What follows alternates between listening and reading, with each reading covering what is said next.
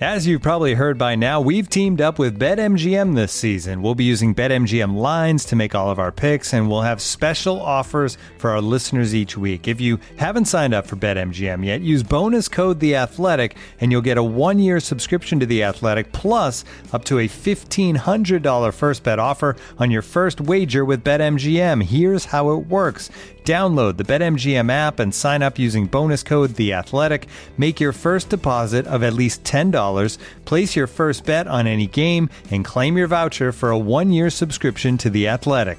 See BetMGM.com for terms. U.S. promotional offers not available in D.C., Mississippi, New York, Nevada, Ontario, or Puerto Rico. Gambling problem? Call 1-800-GAMBLER. Available in the U.S. Call 877-8-HOPE-NY or text HOPE-NY 467-369 in New York. Call 1-800-NEXT-STEP in Arizona. 1-800-327-5050 in Massachusetts. 1-800-BETS-OFF in Iowa. 1-800-270-7117 for confidential help in Michigan. 1-800-981-0023 in Puerto Rico. First bet offer for new customers only in partnership with Kansas Crossing Casino and Hotel. Don't forget, if you haven't signed up for BetMGM yet, use bonus code The Athletic, and you'll get a one-year subscription to The Athletic, plus up to a fifteen hundred dollar first bet offer on your first wager. I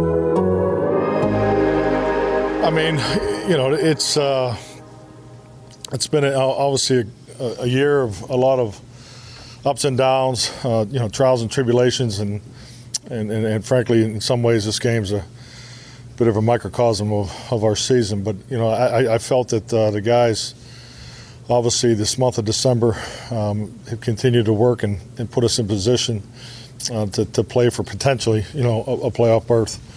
You know, after what happens tonight, but. Yeah, it was. I mean, it's, it's disappointing that we, we didn't come out of here today with a win. Uh, you know, there's there's there's some struggles during the course of the game, but you know, our guys fought all the way down to the end. I'm, I'm you know, I'm disappointed for him. I, I, think, like all of us to a man, we, we, we, felt confident coming in here that we'd be able to come out of here today with, with the victory. The only thing else I got to say is, how about them Cowboys? How about them Cowboys, indeed. All right, Cowboys fans, just like that, your 2020 Dallas Cowboys season comes to a screeching halt. 6 and 10, the final record on the year and the Battle of the Red Balls was won by not the Red Rifle. It's Red J winning this time around. We'll get him next year, maybe. If Andy's with the Cowboys, that is. But yeah, Cowboys losing to the New York Giants, and what a way to kick off the offseason. Cowboys not even having a chance to clinch the NFC East. Didn't even give themselves a chance, didn't take care of their own business. That kind of sums up the entire season. You know, it's a season that teased us with success, it's a season that we're going to break down plenty this offseason. Make sure you subscribe to the show if you're not already. Coming up later this week, we've got the Athletics Dane Brugler, the Prospects, the Pros podcast, my old draft show buddy, coming on to kick off Cowboys offseason with a little Cowboys draft preview, draft talk. And then next week, we got a little special. We're doing reasons to be pessimistic about the Cowboys and then reasons to be optimistic about the Cowboys going forward. So make sure you're subscribed for that. But now, it's time to welcome in our panel, who are the best of the best when it comes to covering all things Dallas Cowboys. It's the Athletics, Saad Yousuf, the Athletics, Jon Machota, the father, and of course, the Eagles, Kevin KT Turner, and I'm Kent Garrison producing. As always, welcome in to About Them Cowboys, boys. And like I said, you know, I'm kind of conflicted here because I was kind of on the uh, on the whole like F it, you know, let's not see success. Let's let's let's burn this mother down mode at the end of the game. But now I'm like kind of depressed they didn't make the playoffs, you know, because I want this team to uh, you know be in a good foot going forward, so to speak. So you know, so I'm kind of conflicted here. But I think right now I'm leaning towards bummed they didn't make the playoffs and hoping and wishing that they uh, have more success next season. And I'm not in tank mode right now. You know, it, it's interesting, Kent, because I think like I um and I've been forthright. I've been you know like open about this. I'm a Packers fan, have been my entire life. But covering the Cowboys, I've always pulled for them to win. And I know John's got a, and Saad too. Uh, guys have got to be in the press box. And uh, I don't really have maybe that like journalistic side. I was on my couch like a Cowboys fan pulling for them to win today. I was crushed. And yeah. I found my I was yelling at McCarthy to challenge on the incomplete pass and and uh not uh, getting mad at Jaylon when he's getting in the face of an offensive lineman for really no apparent reason. Uh, like those like things, and I'm like, man, that's crazy because when I was eight years old, I hated the Cowboys more than anything. It's it's kind of weird, but that's just how my my my life path has been. And today I wanted them to win so bad. Uh, and I think it's just a thing. Maybe I've just covered them so long that you you start pulling for them, and it's more exciting. I mean, I do not understand the person who goes, "Man, the NFC sucks.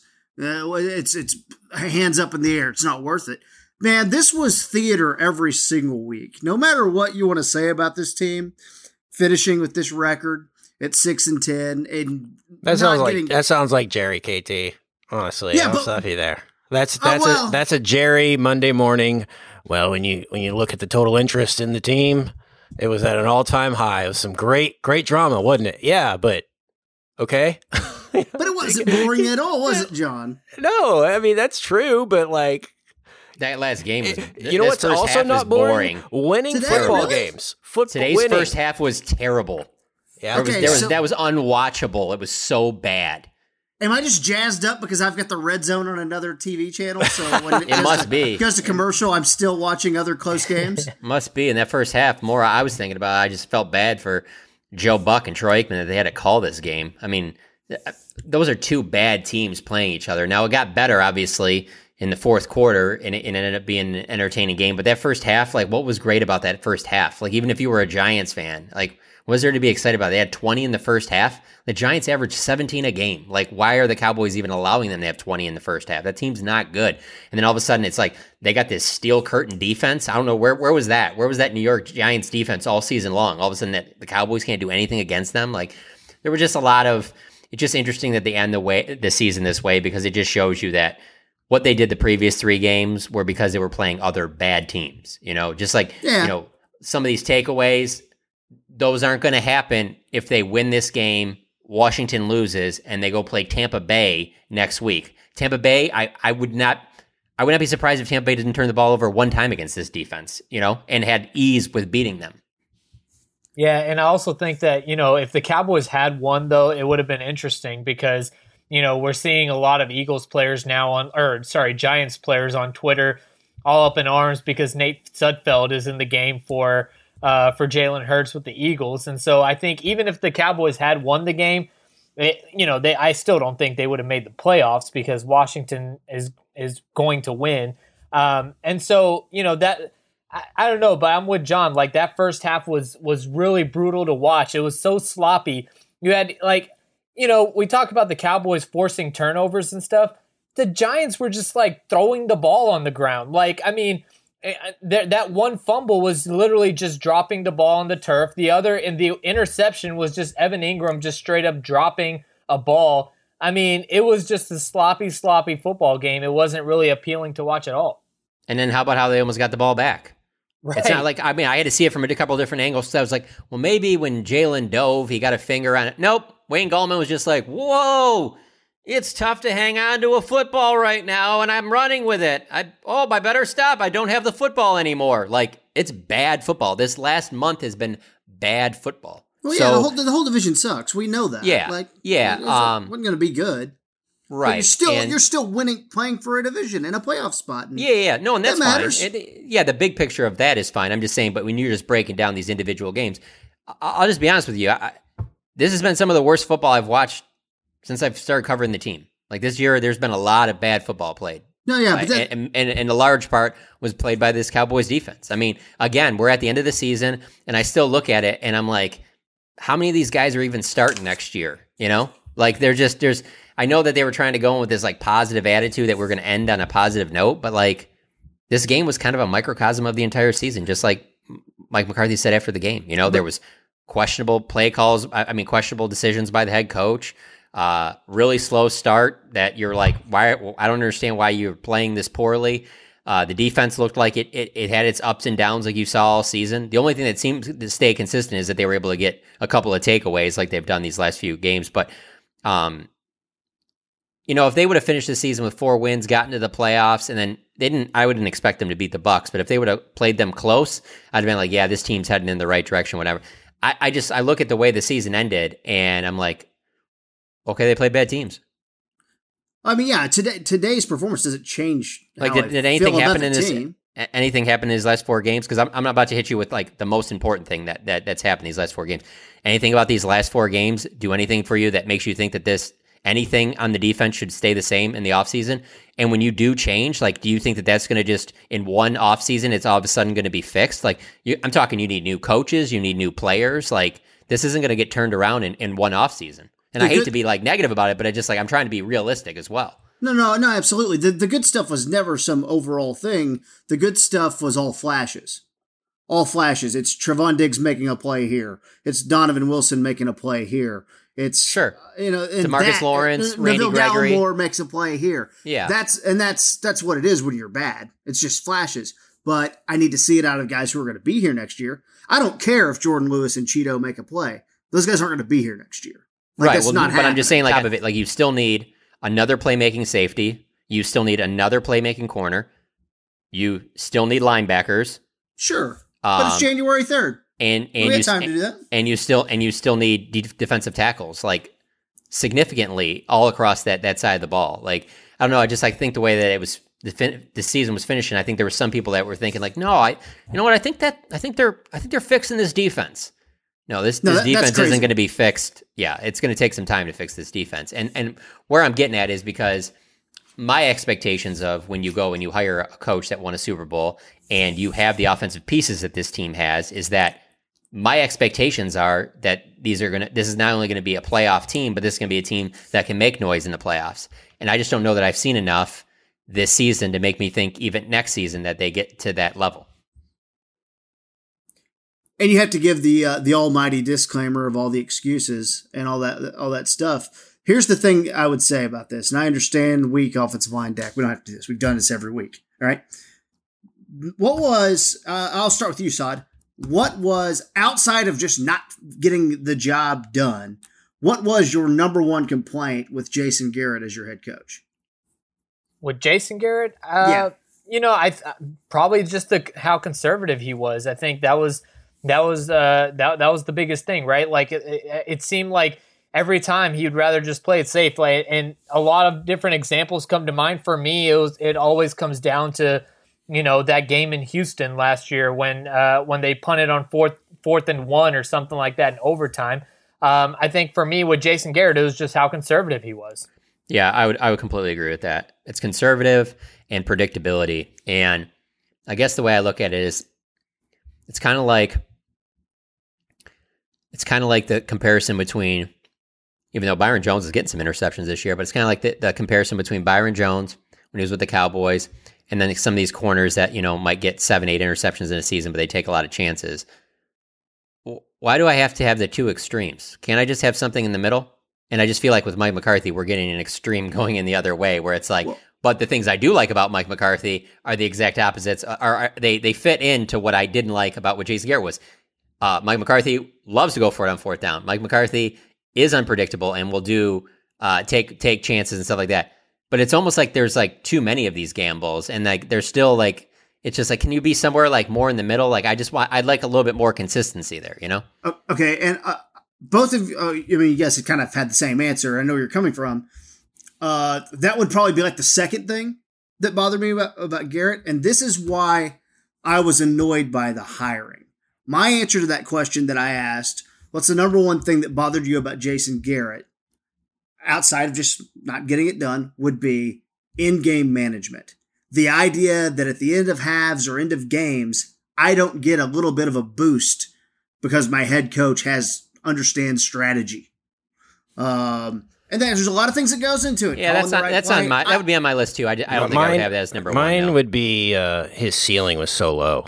I think he was just a vanilla play caller and a vanilla minded football coach where it was like our guys are going to be bigger and stronger than your guys and that's how we're going to win. It's like that doesn't work anymore, really, you know. And they're gonna be bought in kind of and- mine.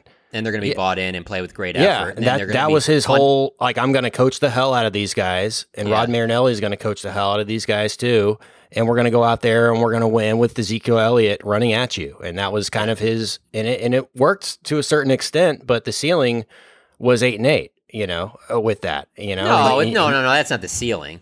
to, Did, didn't you often feel though that you were never? In fact, sometimes he would get in the way of you winning games at the Oh, end yeah. in close Yeah. games because Oh, that's yeah. that's my that's where I, that's the reason I, I went down this road. It has nothing to do with Jason. No, his I'm ceiling not, was. I'm, the- not I'm, I'm not here to kill Mike. I'm saying when they hired Mike McCarthy, I went they did not upgrade it on in-game management. yeah. The Oh, stuff sure. that happened Yep, today, yep. the challenges, the the, the the the one challenge. Wait, isn't Which- this the same guy that challenged the Dez Bryant uh, catch non-catch as it because it was borderline? Where was that today? There were two calls. Hold on, I'll tell you. I'll tell you where that was today. What was it? Where what's the were difference? those? What's the what's the difference between those two games? Where were they played at? I mean, at, at Lambeau. I mean, At Lambeau. And and and and who was the home team at Lambeau? The Packer. Fa- so you're the Packer fans were yelling for him to, to throw the flag, so he's threw No, it? the big screen will show the replay like ten Oh, times. yeah, the big that's screen's true. not going to show the replay ten times of that play in in, in New York. yeah, because it went the opposite. way. You're right. It Right. was an away game. Yeah, right. well, I mean, so the thing is, watching on the TV copy, I actually went back and looked at it, and but immediately I was like, I think that ball hit the ground. But I don't, you know, I don't know. Uh, we'll see. And then you see the second replay, and you're like, oh, clearly, throw it, throw it, throw it, throw it. But I don't even know if you could kill him for that because it's there was probably a Cowboys staffer uh, on the plane ride home tonight, feeling like crap and just no Cowboy uh, staffer was watching the TV copy. I don't buy that.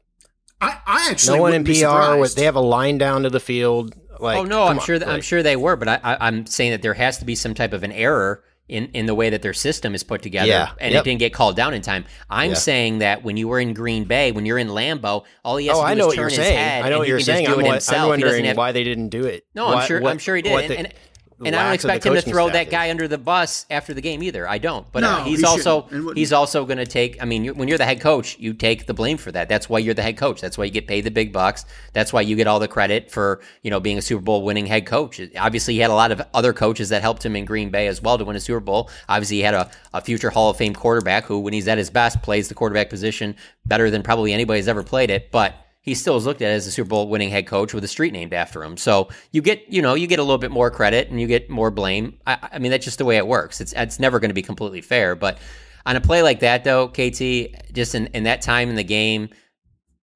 I, I just think you have to throw it regardless. Just even, That- on exactly- anything, on anything that's close, you have to because it's such a big play. Because I, I, I know that you can sit there and say, "Oh, it was outside," and how do you know Graham Gano is going to make from fifty? You don't even give him the chance to do that. You know, Yeah. without at least being like, I want to see, I want to see a replay of that thing, especially Where's today's the- NFL, where they where they nitpick every little thing on a catch when they watch replay of it. Like, there's just such a there's such a good chance. Like like later in the game when they said that it, that that fumble was recovered by the Giants. I was like, yeah, good luck trying to prove that thing on replay because It'll there's so many happen. guys in that scrum, right? But a, but a bang bang type catch like that, they're going to dissect that thing so much in the replay. They're, I mean, if any part of that touches the ground, they're you know they're they're going to give the the challenge the benefit of the doubt there, and so that just it doesn't look good. It just it, it does not look good for a veteran head coach that to not have thrown the challenge flag there. Yeah, and also also like Mike Pereira even said that, you know, if they do challenge it, then then, you know, the Cowboys would probably have won that challenge. So I think that's what that's another thing. And also, you know, it, it's it's like John said, at, at at that point you have to make an executive decision. Like you have to just you have to take it upon yourself and look at the, look at what the situation is. I mean, it's the difference of whether you need a field goal or a touchdown and how much time is left in the game. So you have all three timeouts. You lose one timeout, you're still left with two timeouts and the two minute warning. So you still have three stoppages of the clock if you need to get a three a three and out to get the ball back a couple minutes later. You're not you're not handcuffing yourself like that.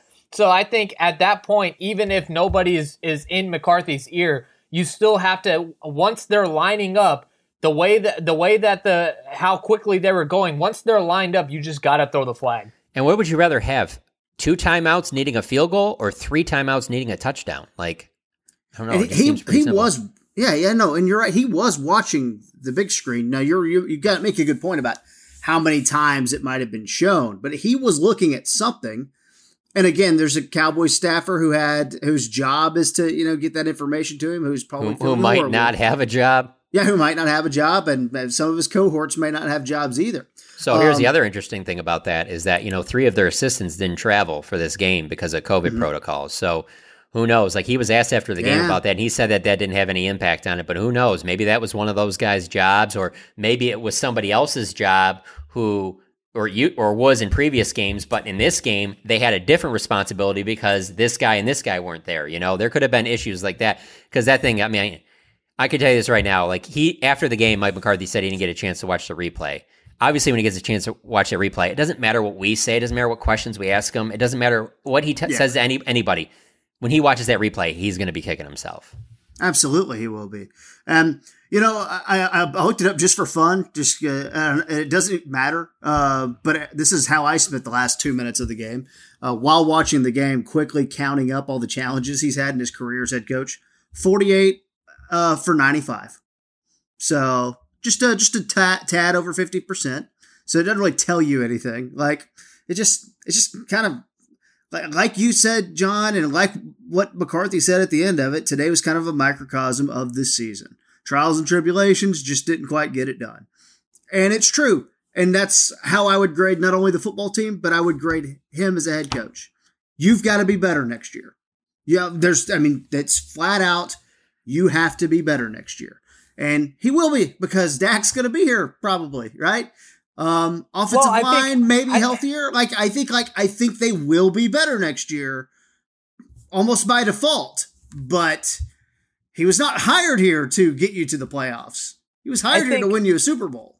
Yeah, and I think I think the talent is definitely going to be better because look, they're going to be picking you know uh, number ten, and they're going to get talent in the draft, free agency, the injuries coming back. But what what still isn't going to what what still isn't going to just magically get better, KT, is what you brought up the game management, and, and John pointed this out in in his post game article, which everyone should go read at the Athletic. The season comes down to two plays: fourth and ten, deep in your own territory, and then not throwing the challenge flag here. Now, both of those, whether you want to, whether you want to, you know, fault uh, Fassel for the fourth and ten, or you want to fault a video guy for not getting in McCarthy's ear to throw the challenge.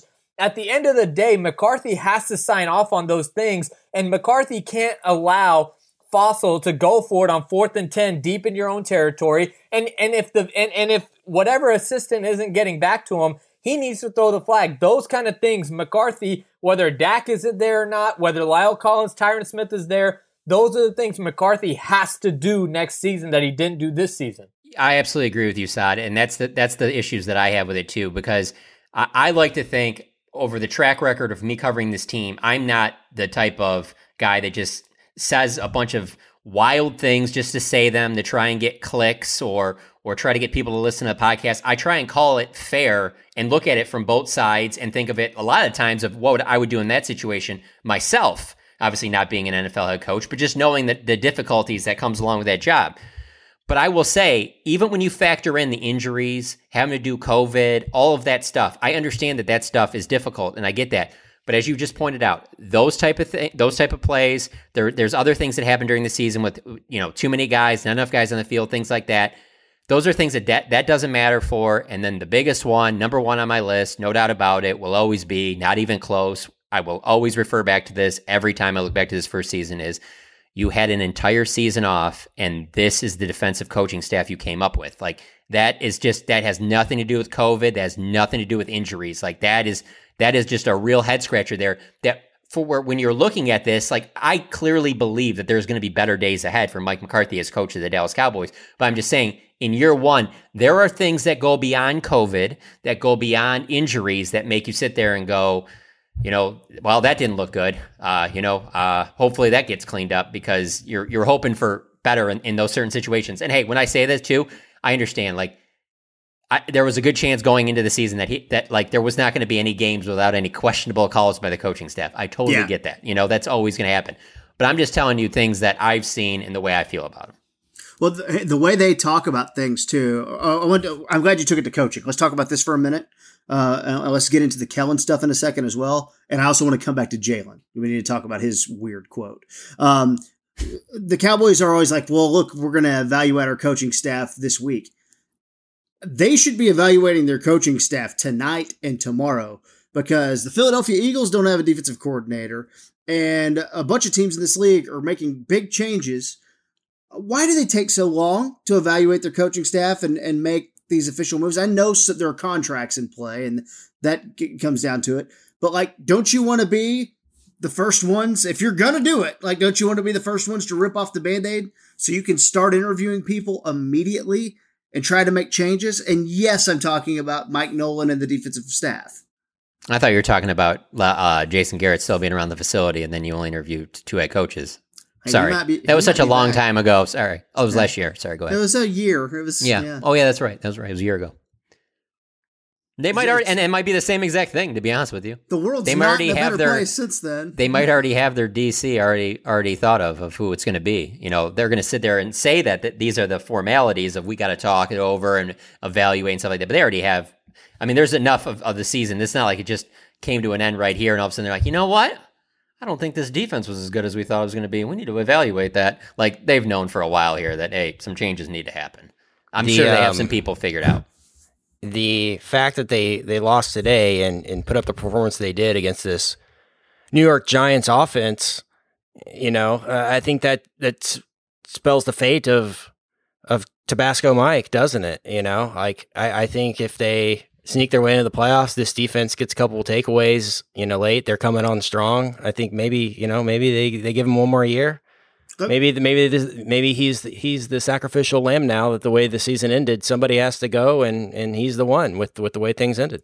Well, and I'm very interested on what the next play would be too. Like, Yeah. this is the coach that this is the defensive coordinator and the defensive staff you hired the first time. Like, h- how confident are you that the next person that's hired or put in that position is then going to be the right person? I mean, it's I don't know, and it's This not is- it's not an exact science. I get that, but I'm just saying like there is some. I'm very interested to see what those changes could be. this is where things get tense to me because uh, sure we can all sit here and uh, all agree yeah we need to do something else mike nolan no all right but what if mike mccarthy goes to stephen and jerry says look guys i need better players on defense this is not mike nolan's fault the guys started buying into the system the back half of the year you guys saw us get those turnovers down the stretch you guys saw us kind of come together as a defense a little bit you know but i got to have better players it's not mike nolan's fault what if Mike McCarthy goes to bat for his friend? That happened Well, a million times in Green Bay with Dom Capers. It Yeah, just happened. I think I think he would have had a much stronger case to do that if they win the game today and if they do something against Tom Brady uh, or something like that. But right now, if I'm Stephen or Jerry, I'm saying, so you did what against Brandon Allen? Like, I mean, do you, I mean, is that something that's supposed to be impressive? Uh, so I think that's where Mike McCarthy has less of a case when it's like, look at the three opponents that you beat you didn't you didn't do anything. So uh, so I, I think that's where he loses on that argument. And to do be it honest with real you, quick. Jerry, this isn't Green Bay though. Jerry gets what he wants. Like this ain't going to be like in Green Bay where it was like, no, I really want this guy, and then he sticks around. Like, no, if Jerry's like, he, I mean, he'll sit there and he'll do it a very nice way. He won't be mean about it. He'll be like, all right, Mike, yeah, I'll listen to you. Cool. Are we done? Oh, oh, we want me? To, okay, you're gonna keep going. Okay, cool. I mean, we're getting a new DC, but go ahead. I'll. Li- I mean, But I'm gonna hear you out. I'm gonna be. I'm gonna be. friend, Jerry. Yeah. No, and I understand that. I get that too. And then he'll tell you a story about how he had friends too that in in the oil business that he had to let go or something like that. But if, if Jerry is sold that that they need a new DC, there will be a new DC. Well, they, they need to know because I think you need to be the first if you are trying to get you know who knows what they're you know, what they're doing. Uh, this organization that that kind of goes off connections or has for a long time, but maybe they've pinpointed a few people that they like as they did. You know, with Mike McCarthy, but I like him to know, and I think you, when you're doing off-season planning on who's going to be here, who's not going to be here, you have a little more time. When it comes to evaluating players, you have time. When it comes to evaluating coaches, you do not have time because there will be coaches on the street tomorrow. There will be coaches on the street, and you know they're on the street today. And if you want to come come bring them in, like you need to, you know, get on that ASAP. Just like today with Philadelphia, it's like Jim Schwartz is like, yeah, I'm taking a year off, or or I might retire. I don't know. I don't really have any jobs lined up right now. Is basically what that was. But like that's like I have to th- think about what they're doing in the draft at ten. You know, I got names for you, and I got players, and we'll talk about those. We're gonna have Dane Brugler on next week. But I also need to know what kind of defense we're running because I can't just, you know, pull straws and draft. There are guys in this draft, maybe more than in recent history, where I would consider a lot of tweeners, or guys who just wouldn't be right in a 4 3, or if you just wouldn't be good if you're going to play with Vander Esch and Jaylon Smith. I don't know if I can take uh, this linebacker from Notre Dame unless maybe we're playing him at strong safety. Like there's a lot of things they need to get figured out on how they want to play defense. Because at the core, what is their defensive philosophy? I don't know, and they don't know. Yeah. So that's where we're at. Looking for an assist with your credit card, but can't get a hold of anyone? Luckily, with 24 7 US based live customer service from Discover, everyone has the option to talk to a real person anytime, day or night. Yep, you heard that right. You can talk to a real human in customer service at any time. Sounds like a real game changer if you ask us.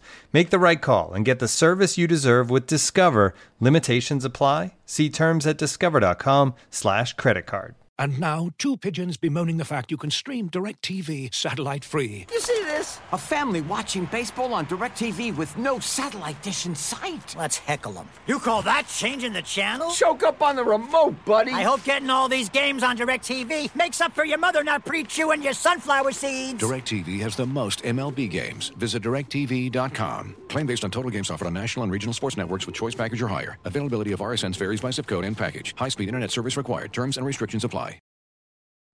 And then on, on, offense, I'll just say this: I know that CeeDee Lamb had some drops. Andy Dalton didn't play his best game and all that. I guess I just glossed over it because I'm like, yeah, you know how you fix that? You get Dak Prescott back and Zack Martin and La'el Collins and Tyron Smith, and so like I didn't even write a ton about those type of things about how you know they couldn't get the running game going and things like that because the season's over. And I'm like, all right, it's time to look forward now. And now it's all about you getting Dak's contract done and you get these offensive linemen healthy and you get back to being what should be one of the best offenses in the league. Now, where's your defense at as as we were talking about just now? And who's who's running your defense? And can it at least be middle of the pack? You know, can it be one of those where at the end of next season that we can say that after every one of these games that we did, one of these shows, we didn't go, man, effort didn't look good there in that end of the fourth quarter. Man, looked like guys were kind of mailing it in there. Like can it just be like guys all bought in on top of getting turnovers too? Like, is that possible? I mean, you, it, it yeah, it all it's, it's got to be way more consistent, way more consistent. Uh, that takes us to Jaylon. Maybe we'll get to the Kellen thing later. That takes us to Jaylon. I I couldn't believe it uh, when I saw. I think you were the one I saw tweeted out, uh, Jon. First, the quote from Jaylon. Now I actually, I got to be honest, I, I, really can't believe the question. Who asked the question? Do you know? Yeah, Calvin Watkins. He, okay, Calvin Watkins. Did he ask him straight up? Are you going to be here next year? He goes. He asked him about about you know there's going to be a lot of changes you know that happen in off season stuff like that. Mm-hmm. Like, what do you think about you know your future with, with the team like next year? He goes and Jaylon okay. go and Jaylon goes me. And Calvin goes, yeah and then that's when he said the thing about watch the tape or whatever. So, and then he caught himself because he didn't want to go like too hardcore on like you know like I don't know who you think you're talking to or something. Like he didn't do anything like that. But then, but by the end of his answer, you can tell that that's basically what he's saying. Like people that know football know that I'm a good player. Is basically what he was saying. You know, it it is a okay. I, I actually do think it's a fair question. Oh, it's 100 percent a fair question. Yeah. 100 percent. Okay, but can I read the quote just for those out there who didn't see yeah. it? Here's the quote from Jaylon. He said, "Me, and my future? No, here is verbatim. Here it is. Me, I mean, watch the film. But for me, it's a blessing to be able to play this game. So many people thought I'd never ever play again. So for me, I'm my worst critic and I'm my biggest fan. I'm going to keep at them, keep grinding. The guys that know football and know our scheme and watch film, um, I don't have to speak for myself. It's all love. What the hell does that mean? hey, what scheme? I'm I'm not. I, I just cover this team and I write about football. I don't know what I'm talking about, but if anybody's listening to this, can you tell me what scheme it is where where you just get blown off the ball ten yards and then finally make a tackle? If you 10, know football, he's he's an all pro all all pro bowler. He just must not be getting the stats and accolades for that. I don't know what it is. We're just and to, be, to be honest with you, his play on the field has spilled over into like where people like can't even stand anything he does after the plays. Like, you know, third and one, guy gets a first down, but it's a decent tackle. He's swiping. It's like it's a first down. Uh, that fumble at the end of the game when Wayne Gallman's at the bottom of the pile, and I mean, literally Trevon Diggs. You should w- go back and watch how Trevon Diggs jumps into that pile. Like, like his life depends on it. And Jaylon just standing there like a statue the entire time, just signaling that the ball, that the, that's the Cowboys ball, while these guys are just fighting for it. Just like the optics of it are just so bad. And it just reminded me of like that Chicago game last year in Chicago where it was just like some of the stuff he was doing. It was like, this is not the time for that at all. You know, I I mean, I, I always make the comparison to this, but it'd be like, it would literally be like in the times when Zeke was struggling this year, that like he would run and get like stopped at the line of scrimmage, and then he would do like the feed me thing. Like he would Yeah. never do that because you just don't do that in those situations. There's two images I'll never get out of my head about the 2020 season. Number one was today with the pile, and there he is pointing while everyone's diving. That one. And then the second one was earlier in the year. It was on one of the TV broadcasts, and it's Jaylon flexing, and then it's like got the Cowboys team defensive stats on there, and it's 30 second, 30 second, 30 second. like it gets the pass, the run, and overall, and he's flexing. I'm like, yeah. It's like everything he does is so over exaggerated. Like Well, he's the even- guy who, like takes a lick of an ice cream cone, has the lick, and he's like, "Yeah!" high fiving everyone. Like it's insane. even Uh. even the second and one today. I mean, the second and one. I mean, they got the first down, and he he did a swipe. Like you know what I mean? Like it's like, what are you celebrating at that point? You it was close enough to where you should have the you should have the know how to not even do that until you you didn't tackle him four yards behind the line of scrimmage. It, at best, it was inches, but you but you was celebrating already, and you know Troy Troy was not having it. Like I mean, he was he he, he was not ha- he he could he was just you know mincing his words, but still, I mean th- that stuff would be bad even if you were average. But Jaylon hasn't even been average; he's been bad, and so like Jon said, the optics just make it even worse. But Saad, he had a career high in tackles this year. That doesn't matter. Tackles is not a stat. Okay. No, Like, it is a tackle stat. stat. It's a no, stat. It doesn't matter. It's, It's not like a good wins one, and but it's a stat.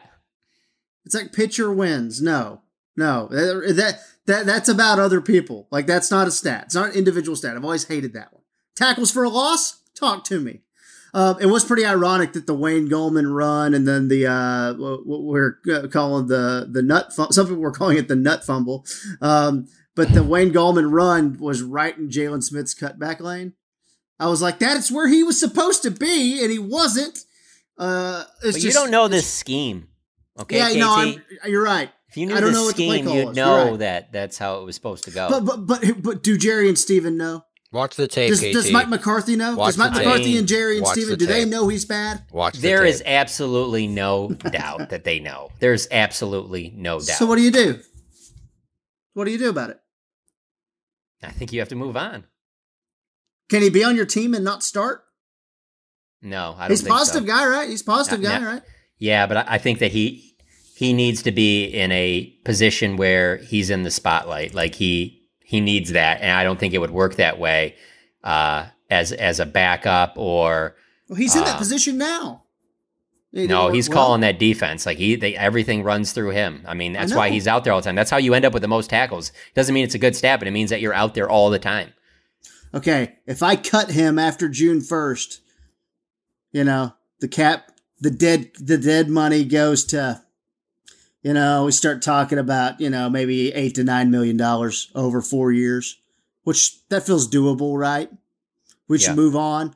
I'm saving a lot of money at, on uh, on my cap. He's a a post June first cut. If I cut him now, you know, you'd be eating a lot of money.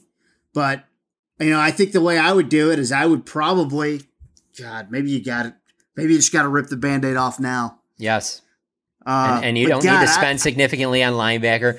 If you go in another direction, doesn't mean you have to sit there and use, you know, the the tenth pick or even your second. round. Can you just can you get me another Anthony Hitchens? Like I was just fine with Anthony Hitchens. Like, dude, I, I'll take do Luke that. Gifford right now. I'll take Luke Gifford and at least see what the hell he has to offer because I don't know how much worse it can get. You know, at, at ten, and I know we want to get that secondary going. I'm just throwing this out there. We're not. gonna We get are getting the secondary fixed at ten. Okay, so don't even Okay. stop with the foolishness now. but you know, Micah Parsons of, of Penn State kind of scares me a little bit. He's a freak athlete. The the Notre Dame kid, uh, Jermaine Owusu-Koramoah. Yeah, ball he player. might be a linebacker slash safety type. Oh, So, I know. like, and then people are gonna hate that too because he went to Notre Dame. yeah, well, They're gonna Notre be Dame. like, they're gonna be like, what if he's another Jaylon Smith? Yeah, that could be a problem. Yeah, just take the take one of the corners and just move it on. Uh, No, but he is. He. I mean, I've watched a lot of him. He is. He is a ball player. I mean, he does He's remind incredible. me. Yeah, and he reminds me of the playmaker that Jaylon Smith was at Notre Dame. Obviously, that changed with the foot injury, but yeah, he's all over the place. Yeah, he's he's a playmaker for sure. And I, I just, but in with the way the Cowboys play defense, I think he's more of a linebacker than a safety. And and it's not lost on me that a part of the uh, of Jaylon's, um, I don't know, a lack of good play is the fact that we're talking about a guy who lost feeling in one of his feet for uh, about a year. Like that's not lost on me, and I'm I'm very like. Like that's the type of thing I've never like, oh, dude. The fact that he's made to, but we all know. The Oh, good that's a things great about- story, yeah. we all know the good things about Jaylon. It doesn't have to be said anymore. We all know Yeah, it's more than bad play. It's body language now. Right. That's like, what? and it's been more It's than one season, and that's why when he made this and when he made the Pro Bowl last year, I was like, hmm, I don't know if this is a good thing. Just real lack of awareness. I don't know. Um, should we talk about the Kellen thing Yeah, let's do while it. we're here? I think we should. News came out Saturday that Kellen Moore signed a three-year contract extension with the Cowboys, and then uh, on the broadcast today, Troy said something that it felt like he kind of slipped out. He was like, "Well, last I heard, he was taking the job at Boise." He's kind of kind of slipped out there, but I don't know if that's what Troy was saying. I- College I have- jobs are real interesting with that. There's a lot of moving parts in terms of like boosters and people that know what's going on and who don't, who doesn't, and who's on the inside and who's not. I've always found that very fascinating with when these college, you know, like for for example, you know, on what day was it? Was it Friday when the Steve Sarkisian stuff came out about Texas? That was Saturday. or Saturday. Okay. Yeah. And you're just kind of like, all right, do I believe this or not? Like, it seems like it's coming from some reputable reporters and stuff. Like, is this a done deal? And I just like college is just really fascinates me. But yeah. So yeah, Saad texted me about that when it happened. I was like, yeah, it's so that was so strange what he said about that because from everything I heard, if Kellen was offered that job, he was going to take it because it was Boise. Was his dream job. I don't know that that would have been the case if it would have been any other college job, but because it was Boise, I think he would have taken that. Now, for me personally, I know that he wants to be a head coach. If he wants to be an mm-hmm. NFL head coach, he is in the best spot possible right now. And I certainly would have signed that. Yeah. I mean, you just look across this league and it is littered with young offensive coaches that are getting chances be, because they can call an offense, they're getting chances to be head coaches. And yeah, it's not working out with a lot of them. I mean, Adam Gase just got let go today, you know, but there's a lot of Kevin Stefanski's out there and Kyle Shanahan's Absolutely. and Sean McVay's out there. So, uh, I mean, Even he's got Cliff, all, I mean, and it's so- it's such a good move for him too because he's got a loaded offense. It's not like he's like, well, hey, we're going to need you to really draw some stuff up here because basically the talent on offense is going to be what our talent is on defense. Where you're just like,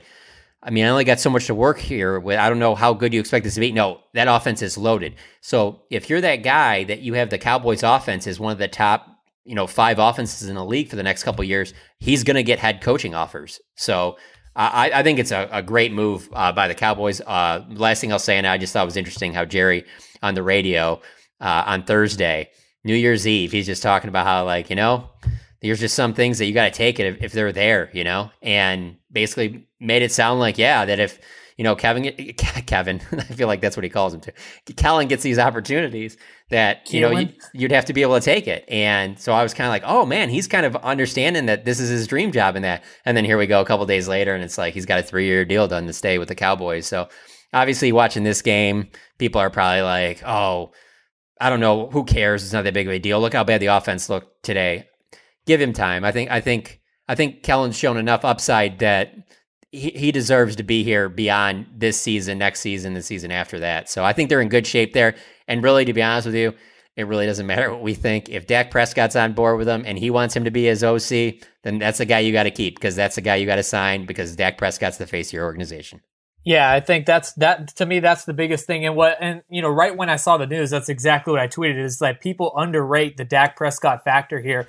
Uh, this is a guy that Dak obviously has known from the very beginning of his career. He's pretty much the only carryover from 2016 in terms of you know the coaching staff and things like that of of someone who's he's he's had close contact with. and directly been working with because he was close with Jason Garrett as well and and things like that. So I think you know I talked to Kellen once last year in a one-on-one situation when I did the story on him about his past with Boise and he he really like he, he loves Boise and he loves that job, but he made no secret about it that his his goal was to was to be an NFL head coach. And if that's your goal, like I, I think the reason why this this works a lot better beyond everything that Jon said, which is really the the gist of it. But at Boise or any college that you go to, you're judged a lot more by wins and losses and things like that. Whereas right now, it doesn't really matter how much the Cowboys win or lose with Kellen as the offensive coordinator. If Dak throws for 6,000 yards and the offense is at the top of the league,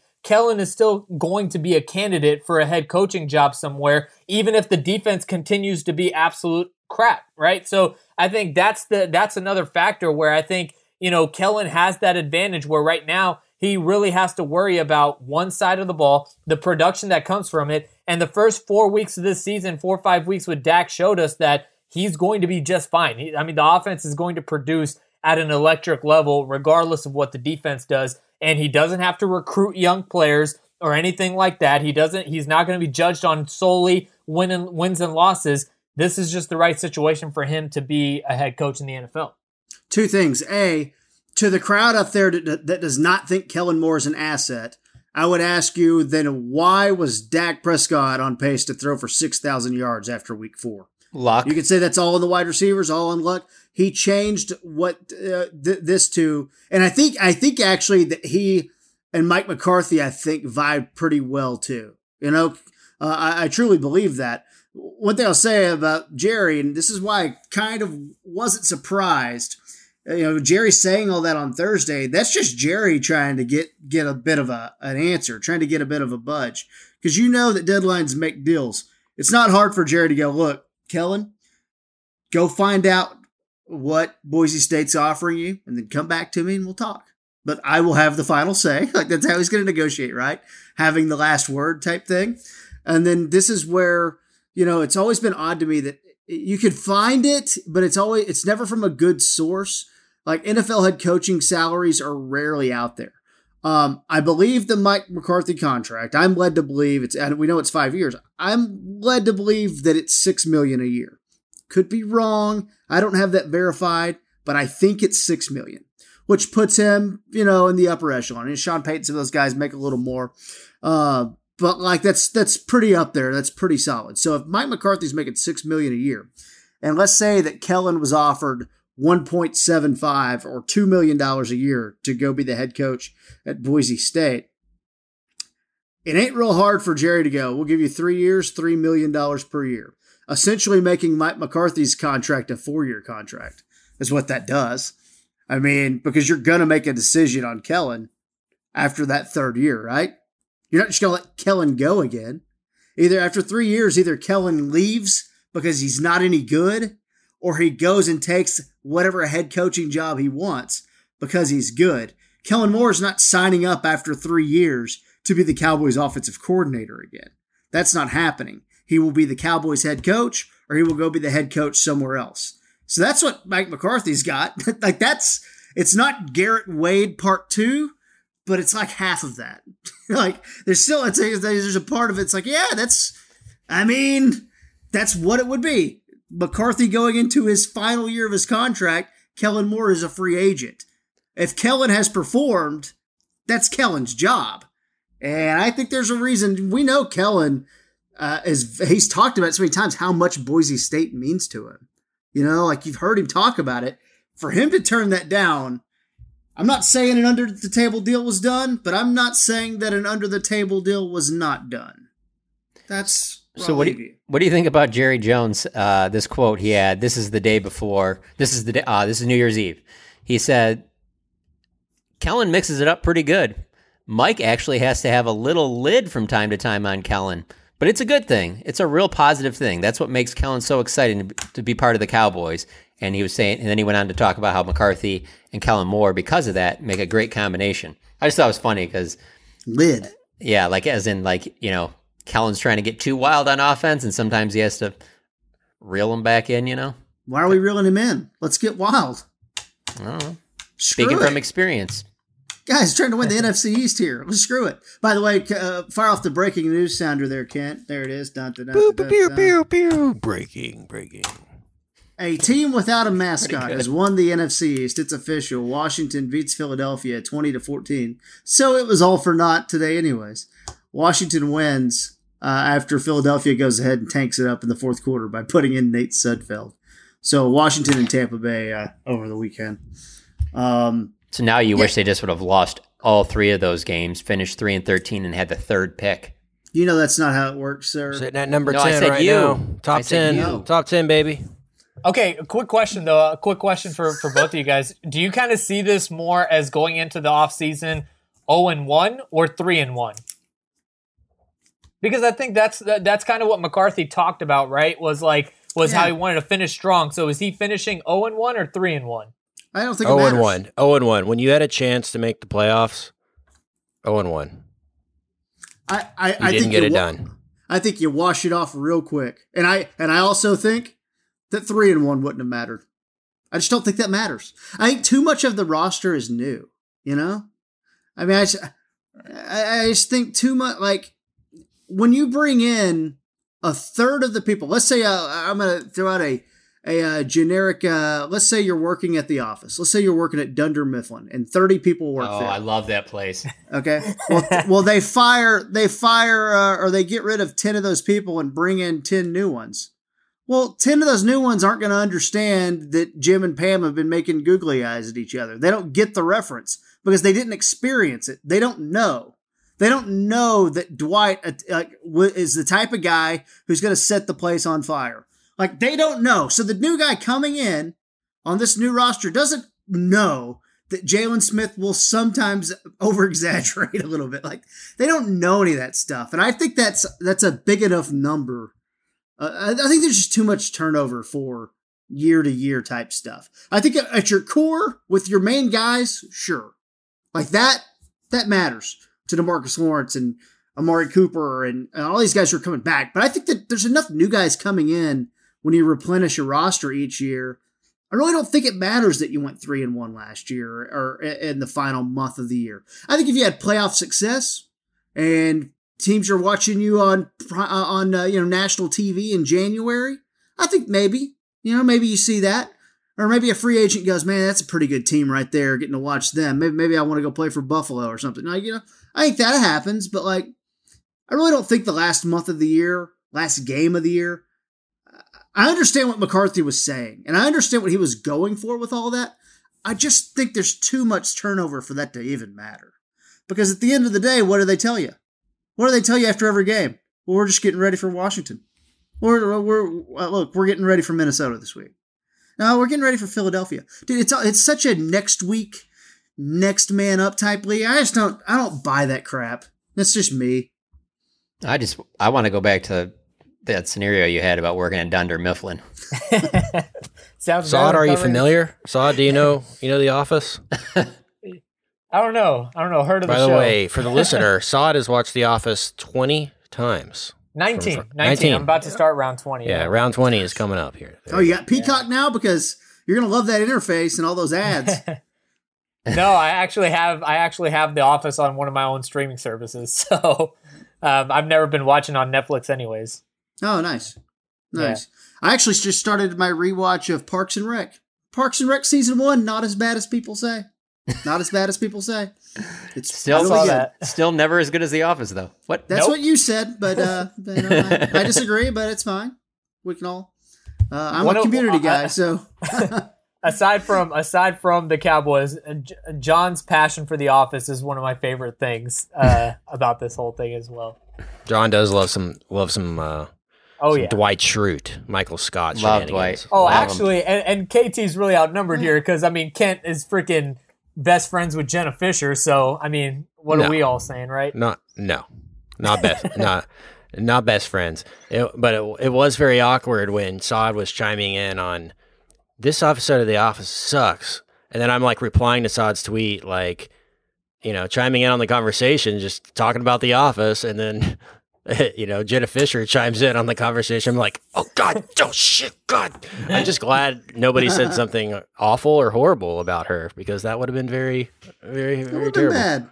No, the All right. backstory. The backstory there is just the backstory is we were going to do a um, when I was with the Cowboys, we were going to do a video with her. Um, this is one we, you know, you might have seen one we did with the wrestler Sting, uh, where he was working at uh, the Star as like, uh, you know, just working at the Star as Sting, the wrestler.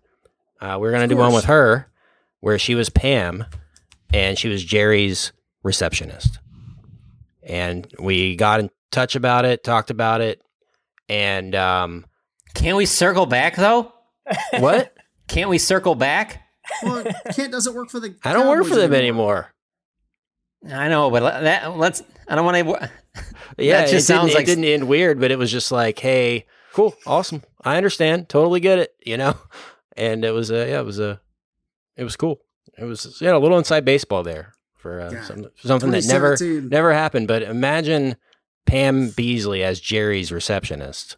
And we would have had Jerry doing like Michael Scott uh, stuff. It was uh, it was that would have be- gonna be gotten that would have gotten the type of views that probably the website's only gotten from. All of other Kent's documentaries. I was trying to think of just. no. I, I was just going to think of skits. I think the only like other. that. th- I was going to say the breakfast was, one with. It with was the one where Zeke he's eating the cereal. Yeah, that Yeah. was Yeah. the that was the one. I don't know, that man. Hellman's video review of the Browns game from 2014 is pretty good. was- Oh, yeah, I my forgot Um, about that one. And that's why I subscribe to the Athletic. Little tidbits like that that you would have never. Yeah, there you go. with. Little maybe who who knows what else we'll share Hey, from our we're gonna- times in the in the biz. Yeah, we'll, we'll open up the vault this offseason. Sure. yeah. Um, We have Dane Brugler on Wednesday. We'll have another episode out of About Them Cowboys, so stay tuned for that. Stars hockey getting going, so make sure you're following Saad Yousuf as he is the new beat reporter for the Dallas Stars as well. Uh, Jon always has content all the time that he's cranking out here on the Athletic, and uh, you know the usual suspects will be around as well: the Bob Sturms, Tim Cato's, and Levi Weavers and Jamey Newbergs of the of the of the world. And I hope I'm not leaving anyone out, but if I am, I apologize. Uh, the point is, we're not going anywhere. We're going to be here for you all off season. The Cowboys do fail to make the playoffs for the second year in a row. That's a bummer. Uh, they'll try harder next year, though, and we're going to try to see if we can solve it. We're going to have some episodes coming up looking at the positives of this year, looking at the negatives, looking at, uh, you know, maybe the roster and who's going to be coming back and who would you want back and who would you not want back. Should I stay or should I go type things. We're going to have all of that for you in the coming weeks here on The Athletic and About Them Cowboys. For our producer, Kent Garrison, for Saad Yousuf, for Father Jon Machota. I'm Kevin KT Turner. Thank you for listening to us all season long and stick with us throughout the offseason, beginning Wednesday as Dane Brugler joins us. We'll talk Cowboys draft and Cowboys picking with the top 10 pick, turns out. How about that? We'll be talking about all of that as we uh, move on throughout the offseason and 2021. Goodbye, 2020. Thank you. Uh, all right, I've done the outro. See ya. Y'all stay corona free, all right? And God bless.